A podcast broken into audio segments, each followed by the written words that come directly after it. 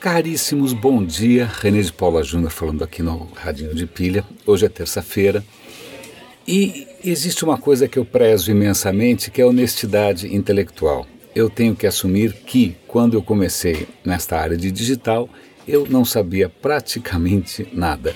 Quando eu fui para a primeira grande agência, que era a UMAP, eu mal sabia quem era a UMAP. Então, a história da minha vida é de cair em situações onde eu realmente sei menos do que eu deveria e eu tento aprender o máximo possível e fazer alguma coisa em cima disso. Então, eu tenho que ser muito grato pelas coisas que eu aprendi ao longo do caminho, né, com gente generosa, gente mais capaz, com ambientes né, é, propícios ao aprendizado. Eu tive, na maior parte das vezes, sorte.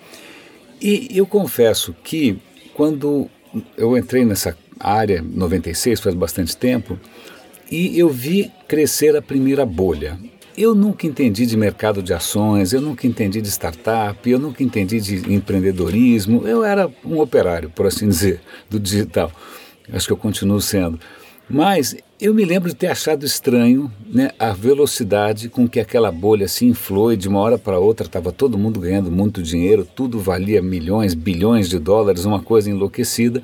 Né? Eu falei, bom, eles devem ter saber o que estão fazendo. Na verdade, como em algum lugar da Bíblia parece que tem alguma coisa parecida, não, eles não sabem o que fazem. E a bolha estourou, 2000 mais ou menos, 2001 e seguiu-se uma longa época de vacas magras. Né? E é curioso porque uma vez que você cai nessa anedota, né, uma vez que você é vítima desse engodo de bolhas, você fica mais ou menos vacinado.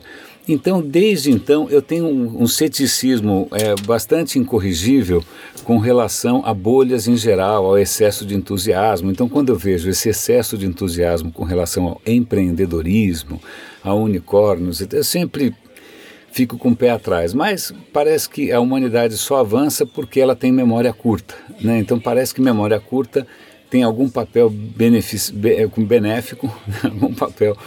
É, então, é a história do não sabem o que fazem, talvez tenha lá o seu valor.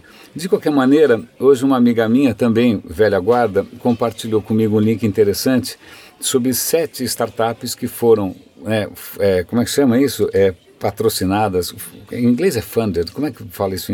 Bom, levantaram um monte de grana, levantaram uma fortuna e quebraram fragorosamente esse ano. Eu já vi esse filme antes. Então tem uma aqui chamada BIP, ela levantou 150 milhões, chegou a valer 560 milhões de, de, de dólares.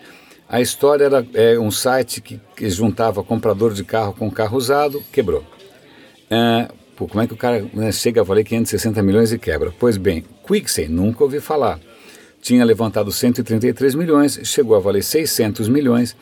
Ah, aparentemente, é o mecanismo de busca XYZ também quebrou. Bom, a lista que é longa, vocês dão uma olhada. É, é muito curioso ver é, como é possível levantar tanto dinheiro com algumas ideias que puxa, algumas delas são obviamente insanas. Né? Então eu questiono um pouco a sabedoria ou a sensatez de quem está sentado em cima dessas pilhas de dinheiro.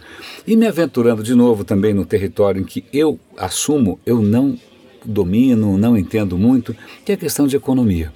Né? Tem um artigo hoje na The Atlantic muito interessante, vocês leiam, vocês devem provavelmente entender mais disso do que eu, em que eles comparam o capitalismo à la Apple e o capitalismo à la Google. A questão é a seguinte: as duas empresas são gigantes, são as maiores empresas do mundo, têm dinheiro pra caramba, né?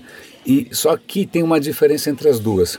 A Apple, ela abre muito espaço para que os acionistas ditem os rumos da companhia.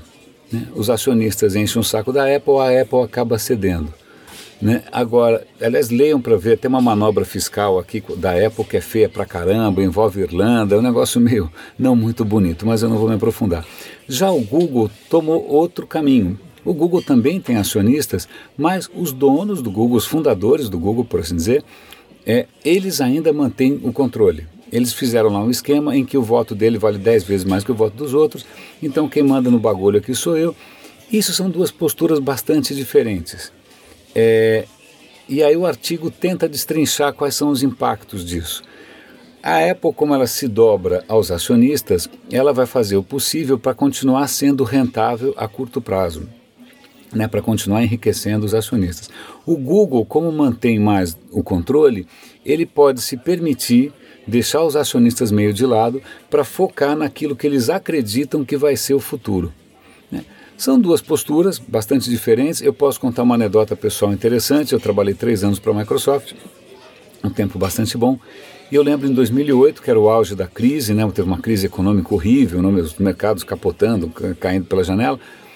E o Steve Ballmer teve, eu, eu lembro que ele teve no Brasil, inclusive, eu, eu, eu, tive a honra de conhecer aquela figura polêmica, né? E ele falou o seguinte: olha, se eu der ouvido aos acionistas, essa empresa não vai existir daqui a 5, 10 anos.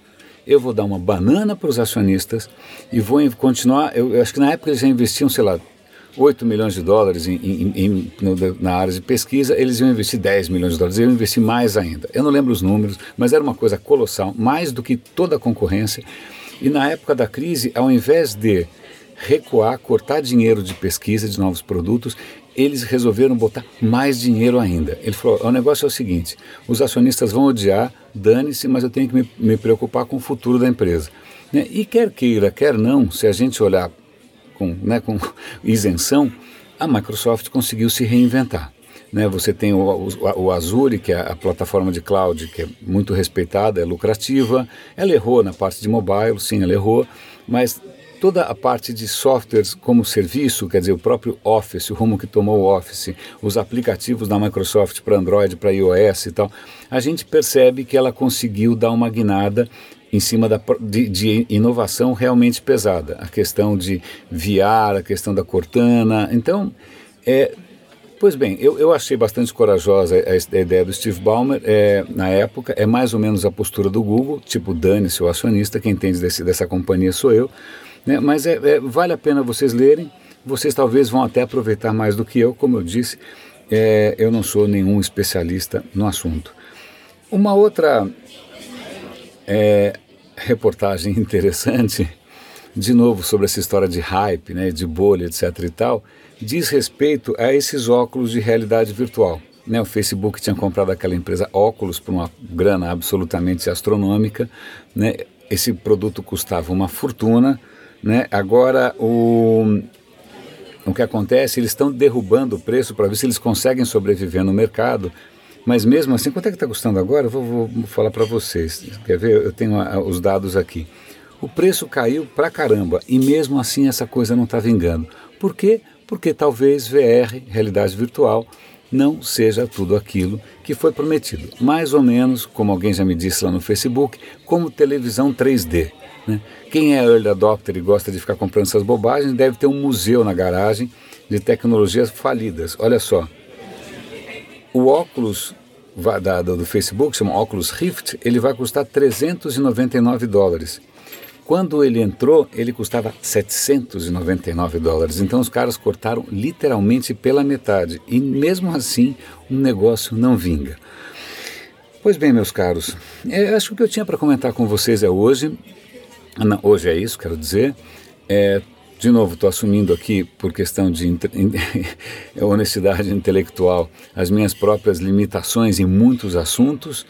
É, mas sabe que eu, outro dia eu estava ouvindo um, uma série de podcasts que eu absolutamente adoro e o, o apresentador estava questionando um dos cientistas e falou: pô, mas como assim você não sabe? Como assim você não sabe a resposta? Ele falou: olha, Desculpe, mas você não está entendendo. O papel do cientista é estar no limite do que se sabe. Né? Então, o cientista tem que estar onde a gente não sabe. Né? Então, se a gente, né, se é para ficar onde já está tudo certo e, e, e confirmado, não tem graça nenhuma.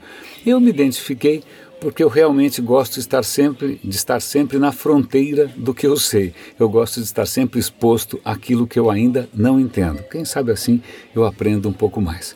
Caríssimos, René de Paula Júnior falando aqui no Radinho de Pilha. Grande abraço e até amanhã.